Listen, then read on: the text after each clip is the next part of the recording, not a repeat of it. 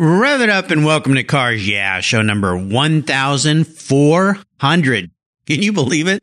That's a lot of inspiration. Refusing to admit that I can't do something. This is Cars Yeah, where you'll enjoy interviews with inspiring automotive enthusiasts. Mark Green is here to provide you with a fuel injection of automotive inspiration. So get in, sit down, buckle up, and get ready for a wild ride here on Cars Yeah.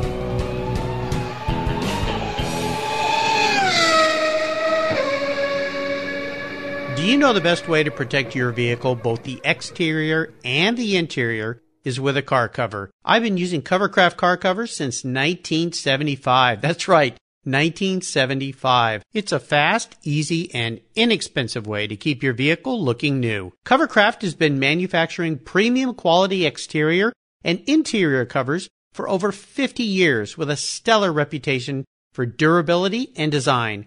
They're the world's largest manufacturer of custom patterned vehicle covers that are crafted to fit over eighty thousand patterns and growing. They are the only cover I'll put on my vehicles. You can choose from a wide variety of fabrics, styles, colors, and more. From full cover designs for factory to custom-made vehicles, plus convertible top covers, trucks, truck cab coolers, motorcycles, scooters, A T Vs, trailers, campers, personal watercraft, and a wide variety of custom features. Covercraft is the right choice. Learn more today at Covercraft dot com and tell them Mark sent you. That's Covercraft dot com.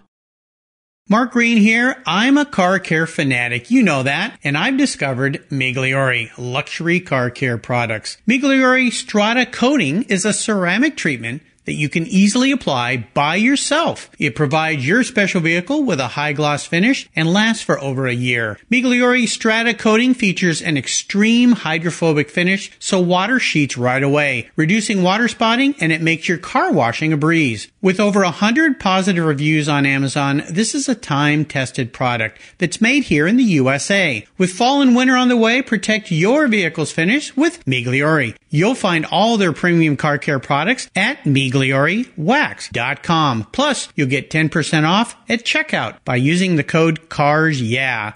ten percent off. What a deal. That's M I G L I O R E Wax dot com. Hello, automotive enthusiasts. I'm revved up and so excited to introduce today's very special guest, calling in from Ontario, Canada, David Granger.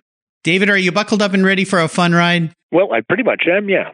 Well, good. I'll try to keep it between the guardrails. David Granger is the founder of the Guild of Automotive Restorers, a company he and his wife, Janice, established back in nineteen ninety-one. His shop is a world-renowned facility that repairs, restores, and sells classic and antique cars. They do mechanical work, body work, paint, upholstery, fabrications, transportation, storage, just about everything.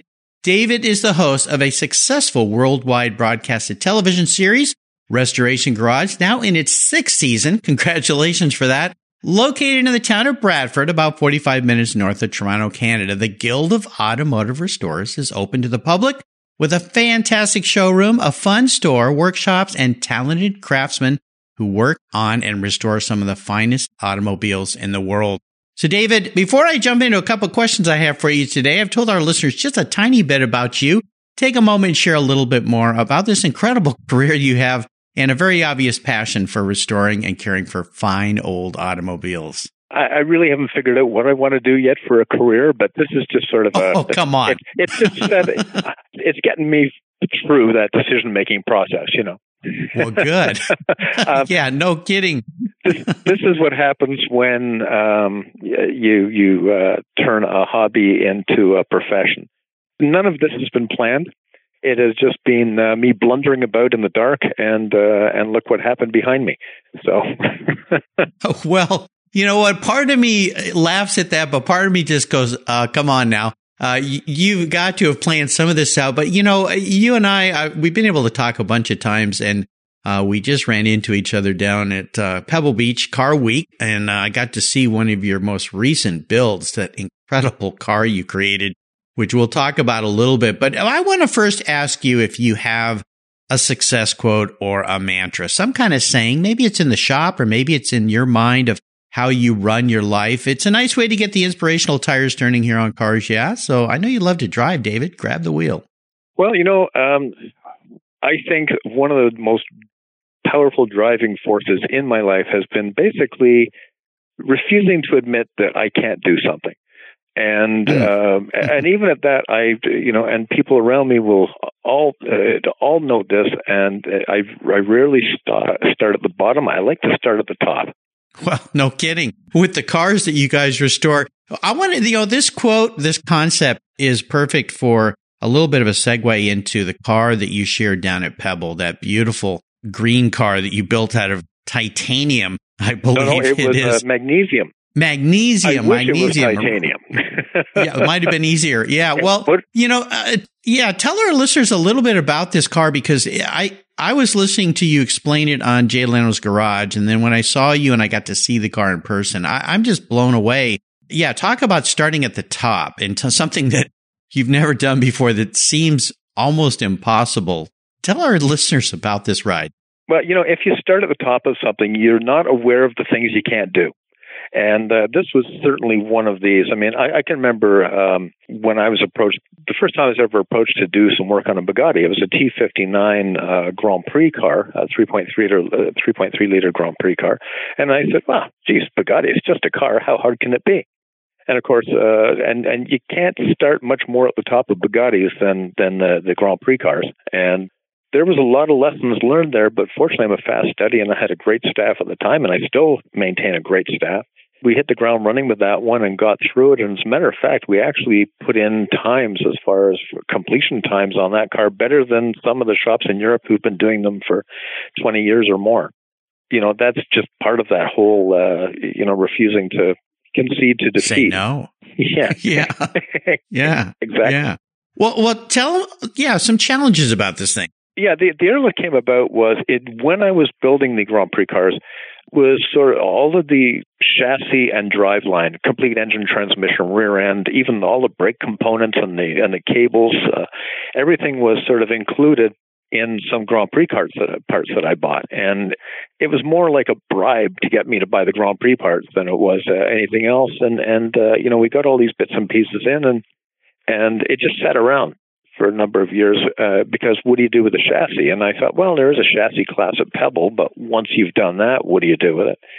So I started kicking around ideas for putting a body on it, and the cars I liked, just three or four of them I really liked still exist. So I went, well, I didn't want to do that, you know, like that, what's the point?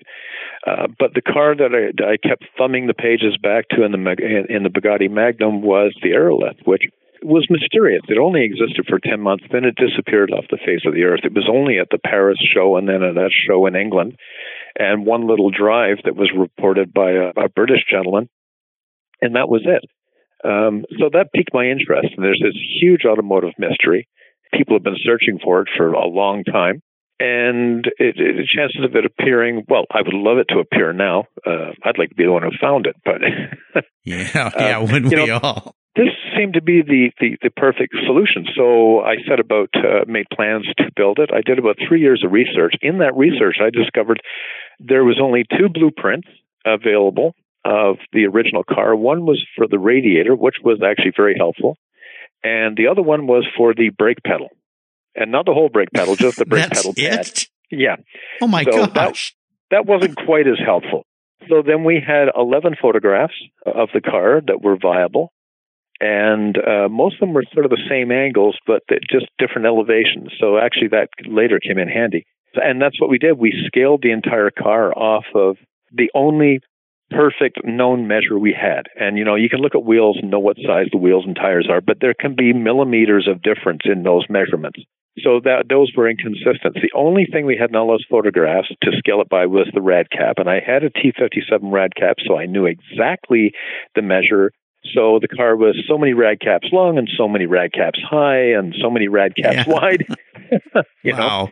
know, and, and yeah. that was how we got the perfect scaling. And then, you know, we took original photographs, we blew them up to life size so that we could get the detail, like the rivet march on the fins and all that kind of thing, were all done by laying an absolute perfect life size blow up of the photograph down on the pieces of magnesium and then indexing the center of every single one of those rivets you can see on the magnesium before we would drill a hole and everything to receive them. So it was pretty exacting work. It took seven years. It took a year to learn how to handle magnesium because uh, it is not easy. It has a mind of its own. It just wants to be flat. And so to persuade it that it doesn't want to be flat is quite a task, you know, and it's brittle and it's prone to movement afterwards. And it was very, very demanding project, but we managed to pull it off. And, um, you know, there was a lot of detractors when we first started. I mean, I, I ran a two-year-long argument with uh, the curator of the Bugatti Trust in Britain over details on the car. He was convinced he was right, and I didn't care because I said I'm replicating the Aerolith coachwork on five seven one oh four. But as we were building this, I found out more and more to the point where we actually knew more about the original car than anybody else because we had basically found through the building of it, keeping such intimate detail, that we were actually building the original car. We knew what kind of chassis it sat on. We knew exactly how wide it was. And, and then when we looked at shadows underneath the car, we could match up our shadows underneath our car with a standard, with the photographs of the car at the Paris show. But supercharged cars and cars with different chassis, the shadows underneath were completely different. So we sort of locked in all that My information. Gosh. So, yeah. Wow. Uh, and so, the, you know, once once the car rolled out, uh, all of the uh, naysayers sort of just shut up. Backed off. Yeah. Backed well, off, it's, yeah. Yeah. It's stunning. It's absolutely stunning. Yeah. It won, yeah. it won International Historical Car of the Year in England in twenty thirteen. So, I mean, th- that was, uh, you know, that was a big boy prize. And yeah. it was something I never expected to take. We were up against cars like Malcolm Campbell's Bluebird and everything. So I just thought, wasn't it nice that they invited us? You could have knocked us all over when they announced the winner, I'll tell you.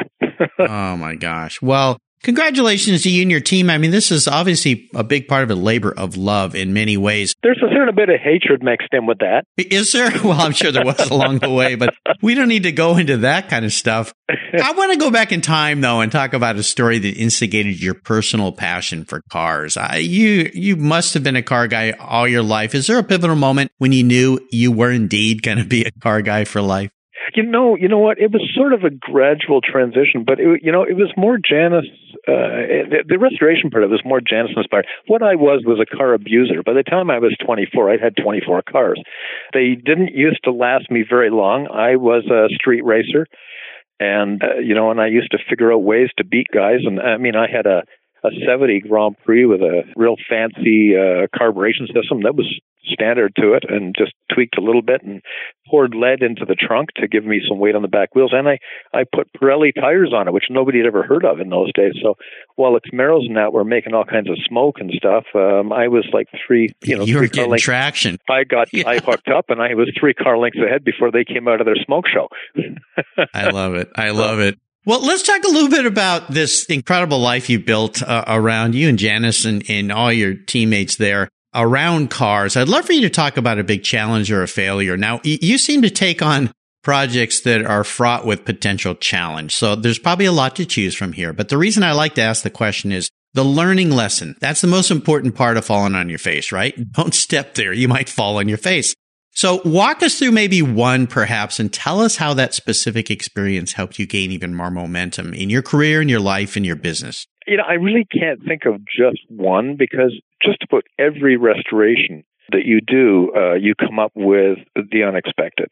Uh, and it can be either, uh, you know, people who've worked on the car before or just idiosyncrasies about the car or the life it's had or, uh, you know, even uh, inexperienced staff members, you know, who uh, forge ahead with something without uh, uh, coming and asking the right questions. So there's a lot of that. I've always managed to pull stuff off. I, you know, there have been projects that have stopped uh, halfway through, but it's generally because the owners run out of the impetus. They start to, uh, uh, they they may start to listen to us. You know, when we say no, we don't think this is a good idea.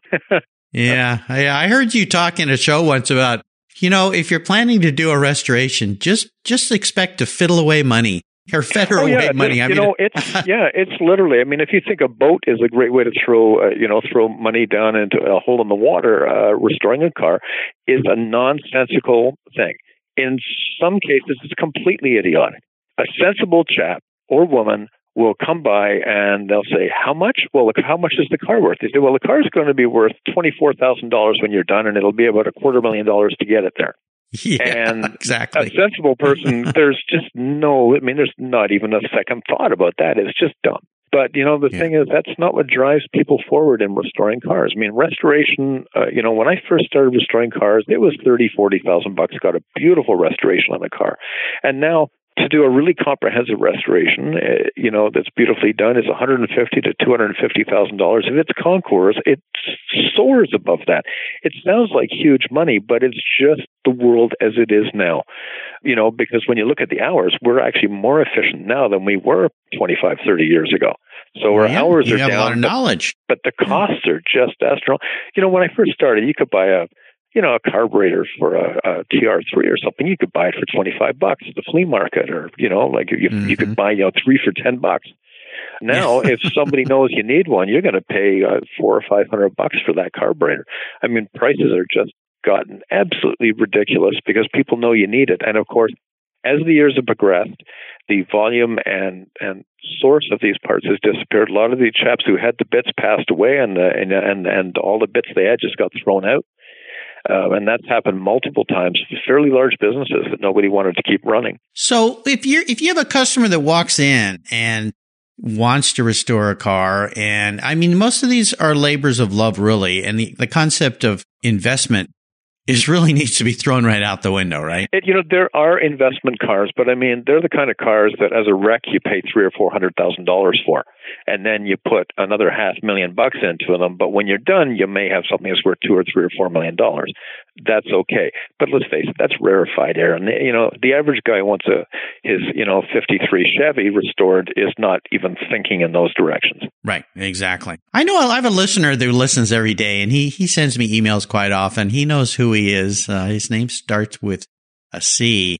He's going through this right now with a Pantera, and it's just a never ending hole. What would be your advice for Chris?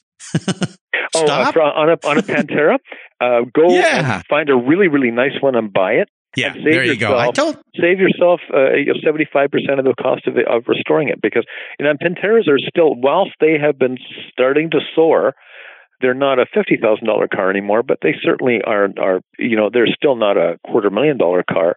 But, you know, they're really fussy to restore. I have done Panteras in the past. Um, they also were prone to rust. I mean, you get some really rusty Panteras if they were yeah, stored just in a, in a garage or something. Yeah. The restorer may think it's going to be easy, but they're not. They're prone to all those problems that early, you know, car, early seventies cars had. Bad metals, bad metallurgy, bad welds, you know, and they have a big, heavy American block sitting in the middle of this fairly fragile European coachwork. So, you know, you've got to look for stress uh, and structural damage with them as well. Well, there you go, Chris, from the words of the master. Uh, go find yourself the best one you can. Some other guy spent a lot of money. Yeah, always look for somebody else who blew their brains out. yeah, yeah, absolutely. Yeah. And then buy their car for thirty grand. There you go. That's that's the words of wisdom there. There's the financial advisor. Well, uh, how about your first really special vehicle? Uh, you talked about cars that you beat the bloody hell out of, but let's let's go to a, the first car that had great meaning for you. Now, this could be the first really special restoration, or the first car that you bought that you owned, and maybe share a memory you have about that ride. I have. I've been extraordinarily spoiled my life. I've had a lot of amazing cars. In my very first car, it was a fifty-nine Ford. Uh, four-door in brown, and I loved it to okay. death. It had no exhaust system yeah. on it, and it not no manifold. It, the, it vented straight out the side of a block. So we used to call it Thunder Bucket, and so did the policeman when he finally pulled me over. Thunder Bucket. yeah. Um, it was pretty loud, you know. Uh, you don't drive through a yeah. city in the middle of the night with that car. That's what got me pulled over. But uh, I'm fond of those. I'm not fond enough to ever buy one. Uh, and honestly, there are a few cars that have stuck with me. I drove military vehicles and Land Rovers and that for years, and I, I really like them. But the car that, that I still had the greatest regret on having owned and sold was a, a nineteen twenty-nine Le Mans Bentley with original Van der Pla coachwork on it, uh, Le Mans coachwork. Uh, it was a locomotive of a car. It was I drove it at, on... Uh, you know, in, in uh, thirty mile an hour zones, I'd drive it at sixty miles an hour hoping to get a ticket so I could just put the ticket on the wall, you know, that I was, you know, look at this, I did this. Rabble-rouser. Yeah, it was the yeah. only, it's the only nineteen twenties car of any sort that I would cheerfully hop into and drive from New York to Los Angeles, fully trusting it to do it. a magnificent car. And, and the moment it was gone, I knew that I was going to miss it. And and I have actually run into that car a couple of times. Doesn't have a key. I know I I know how to start it without a key, so I could actually steal it. And I may one day. You, you never know. Well, we won't, we won't go there. I would advise against that. But uh, you, you jumped ahead to a great question, and that's the seller. They never figure it out. They never figure it out. Yeah, absolutely. Well, I would love for you to share what has you excited and fired up these days at the Guild of Automotive Restorers. I know in our pre-show chat, you talked about you're about to head off uh, to France to do some filming of uh, your television show. I'd love to hear a little bit about that, and also maybe upcoming projects going on in the shop that you're really happy about. Well, you know, um, the France trip is sort of reacquainting myself with old friends. Uh, I'm meeting up with Andrew Christford, who I met many years ago when I was doing Bugattis. Uh, he is a collector of Bugattis and, and numerous other interesting cars, which he has in England. He's also got a, a place in the south of France, and where he keeps cars he likes to drive on the roads. He says that the Bugattis and that are, it's too dangerous in England to drive them much on the roads. So the French roads are more open and, you know, don't have the congestion. So I'm, I'm you know, and he told me about a wonderful event at a little town called Angoulême, which is near where he lives, and it's called the Rally of the Ramparts. And basically, it's a race that is held inside the ramparts of a medieval uh, hilltop town. And uh, it's very challenging and everything, and they also have a rally. So I've always wanted to go, and uh, in two thousand, he invited me, and I couldn't get there because it was one of my first years going to Pebble.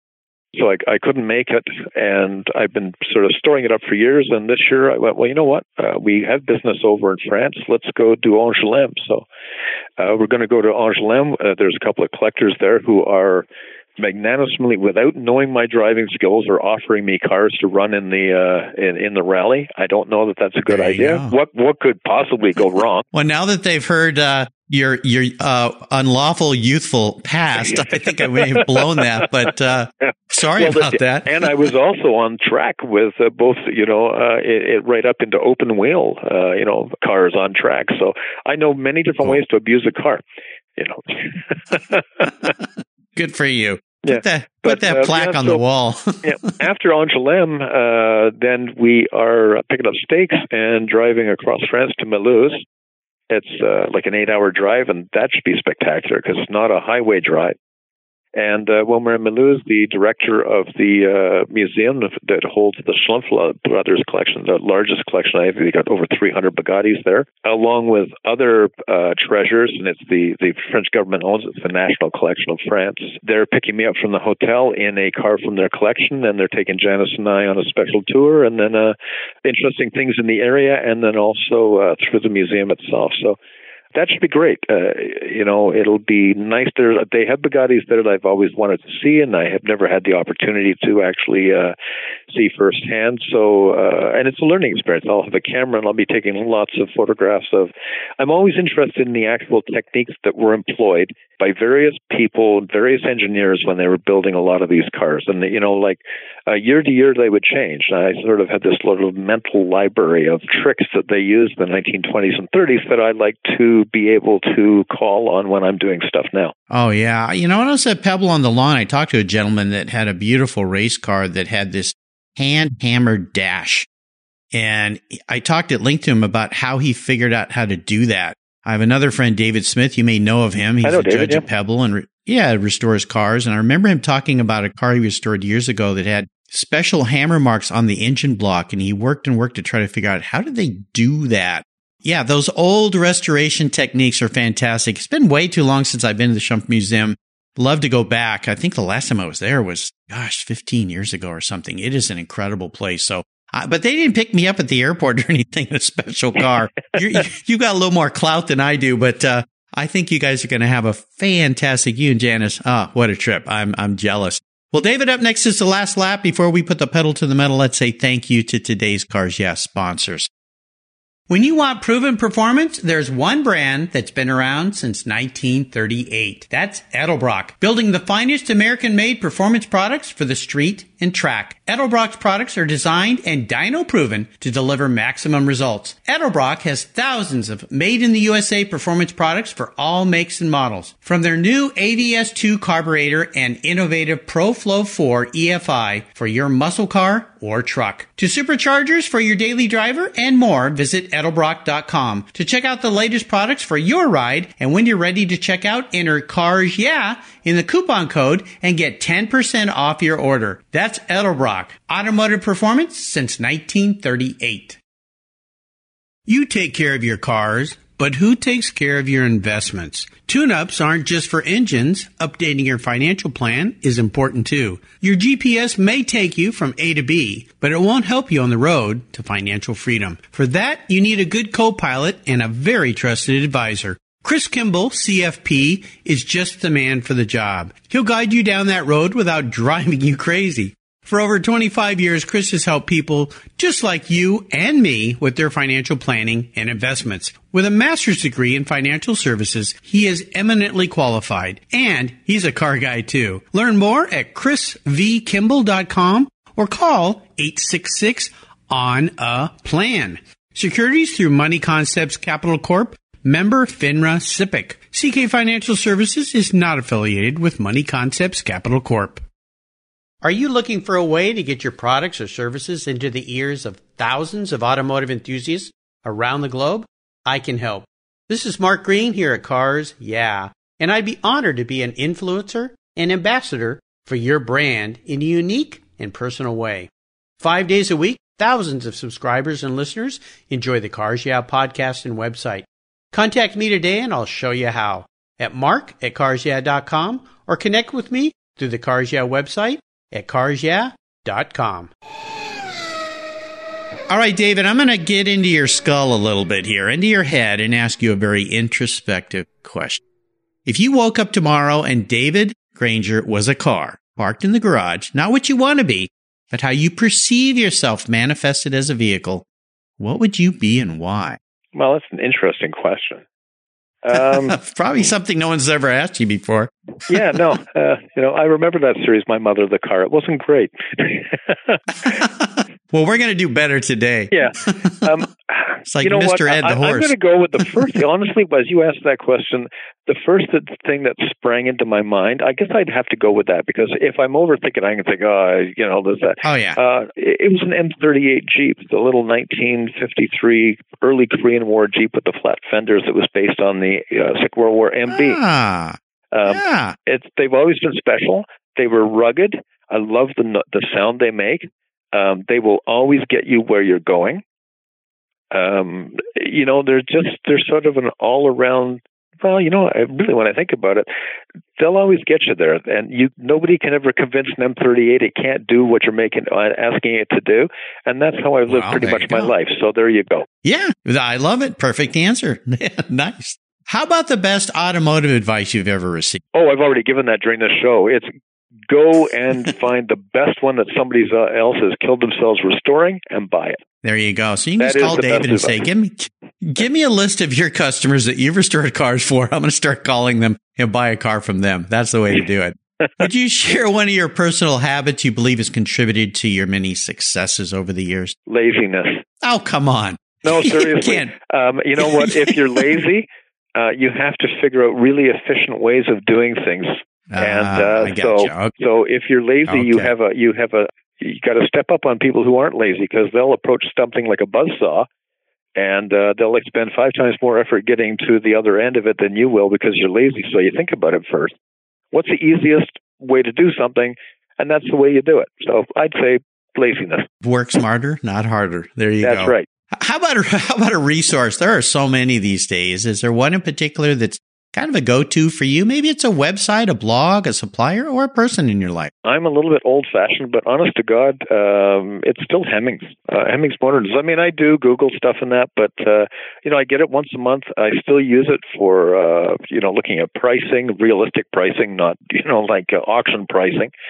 it is the Bible, and it leads you to the information. Even if, you know, if it's not there, it can lead you to somebody who can give it to you, you know, suppliers who may know the answer and all that kind of thing. So it's probably one of the most valuable tools that anybody in this business can use. And, and you know, if you want to lean on the internet, that's fine. But boy, you have to have really good knowledge to know what on the internet is just bull, because there's an awful lot of the information that you pull up that isn't right. So you have to be an expert before you go to the experts. Whereas with Hemmings, you know, a, a neophyte can get into Hemmings. He can go through, he can find suppliers and that kind of thing. He can phone and he can ask them the questions. And most people uh, are still pretty old school uh, that are that are advertising there, and they're willing to spend some time talking to you and help you with problems. So yeah, that's yeah, that's yeah. Uh, the Bible. That's why yeah, they've always called it the Bible. That's right. For sure. If I could wave a magic wand and arrange for you to sit down and have a drink or a meal with anyone in the automotive industry, living or deceased, who would it be? Uh, it would have to be Jean Bugatti, you know, Ettore's wow. son. Uh, you know, he was brilliant. His uh, unlike Henry Ford, who basically never acknowledged Edsel Ford as uh, as an engineer or with any ideas, always wanted a total line. Ettore Bugatti was very different with Jean Bugatti. He acknowledged that he was probably a better engineer. Um, and he, he he let him have his head. And, and Jean Bugatti is the guy who inarguably created the most successful Bugattis of all time, and that was the, um, the Type fifty-seven. And he was more focused on cars as as user-friendly for buyers of, of cars for the road, whereas his father had always been far more heavily involved in race cars. And basically, Ettore created race cars, and then when they were finished racing or or when they were racing, he put car coachwork on them. So they were always sort of diminutive and a little bit awkward and and that. But, you know, underneath, they were a race car. Whereas Jean Bugatti took the Type fifty-sevens and he created these wonderful creatures. And, you know, the Aerolith is a great example. It failed as a design exercise. It was panned in nineteen thirty-five. Uh, you know, like the, the media went, what? Oh my God, what a weird looking thing. They didn't understand it. But, you know, three years later, everybody is doing teardrops and using that sort of uh, beautiful coachwork and everything.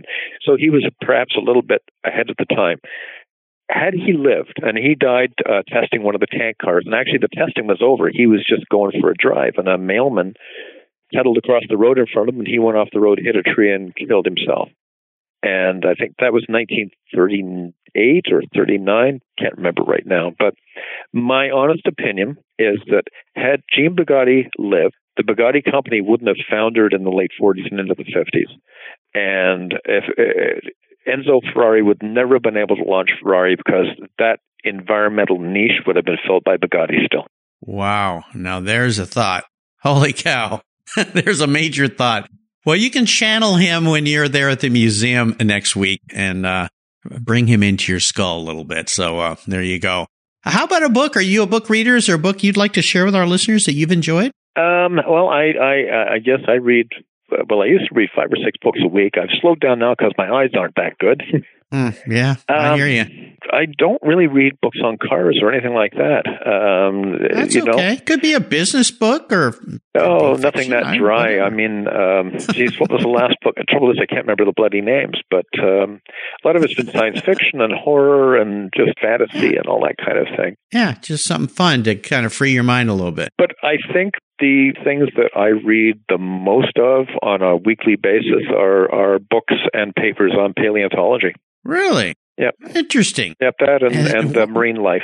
Oh, cool. Very well-rounded man you are, David. I like that. Very cool. Well, we are up to the checkered flag, and this last question can be a bit of a doozy, especially for a guy like you. I'm going to buy you any cool collector car today. Doesn't matter who owns it or where it is, and you probably know where all the great ones are, but I'm going to buy it for you today and park it in your garage. But there's some rules to this game that may make it a little bit of a challenge for you. One is you can't sell it to buy a bunch of other toys with, so that little trick is off the table. You have to drive it. No garage queens allowed, but I don't think that's a problem for you. But here's the kicker. It's the only one collector car you can have. You have to get rid of everything else. You can only have one. What's it going to be? Uh, it's going to be a pre-war Alfa Romeo, the eight Cs with the closed-in back uh, fenders, the great big long hoods, that amazing Art Deco sculptural form. Uh, certainly going to be one of these. And if you can't find me one of those, well, I'll have to take one of the blower Bentleys from nineteen twenty-nine. Oh, okay. You gave me you gave me a little break there. I appreciate that. Well, yeah, the Bentley's going to be a little cheaper than that eight C, that's for sure. But uh, I'd much rather park an eight C in your garage. I think that fits you much better with the toys you've gotten to play with. Well, that sounds like fun. David, I really appreciate you taking some time out of your incredibly busy life to talk to me today. This has been fantastic. Really enjoyed your stories. I want to thank you for sharing your journey. Could you offer us maybe a little piece of wisdom or guidance before you drive off into the sunset in that Alpha eight C? Always enjoy the cars for what and when they were, not how they are now. So don't jump out of your Lexus and jump into a nineteen thirties or forties or fifties, anything, and expect it to be the same. You have to transport yourself back to where it was, because it can't come to you. You know, it's great advice. And the way I used to do that with old cars is I always kept a pair of stringback gloves, and I would put them on. And as I put them on, I would close my eyes and think about what was it like then. Uh, yeah. I think that's great advice. Yeah, most definitely. But leave lots of distance between yeah. you and the car in front of you. Oh, yeah. Brakes, baby. Brakes. Because yeah. you're not going to be able to stop like you can in that Lexus or anything else you're driving these days. What's the best way for our listeners to learn more about you and follow along with all the wonderful things you're doing these days? Um, well, probably the T V show is, is one of the most intimate things, because they really do just follow things we're actually doing. If you see it there, it is actually happening here or has happened here. It's actually documentary. It's not reality T V. So it has a different sort of uh, setback from, from a lot of the, the car shows on. And uh, or there's, uh, you know, the Guild's website, guild classic cars dot com, and or just the internet in general. I'm finding there's lots of people have lots to say about me. Some of it quite insulting, which I think is amusing, anywhere on the internet. And by the way, just so everybody knows, it's not a toupee. No, I'm very jealous of David's hair, that's for sure, because I've got none. Uh, he's got a great head of hair, so uh, yes, yeah, but I still there love, you go. Somebody accused me of wearing a dead cat the other day. So a dead cat. Well, you can talk to your hairdresser about that, see if they can help you with I can't help you with that, but uh, hey, David, this has been really fun. I knew it would be. Thanks for being so generous today with your time and expertise and for sharing your life's journey, which is incredible. Uh, have fun in France. Until you and I talk again, I'll see you down the road. Cheers. Thank you very much.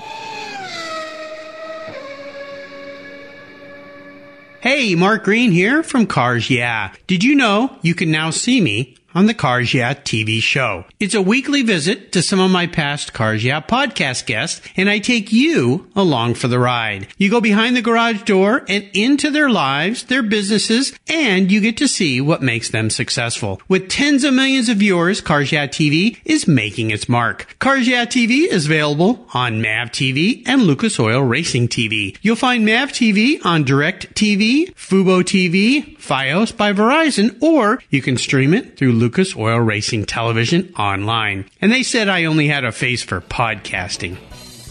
Thank you so much for joining us on today's ride here at Cars Yeah. Drive on over to cars yeah dot com to find show notes and inspiring automotive fun. Download your free copy of Filler Up, a fun book filled with gorgeous photographs of fuel filler fun, including quotes from more inspiring automotive enthusiasts. Download your copy today, and we'll see you next time on Cars Yeah!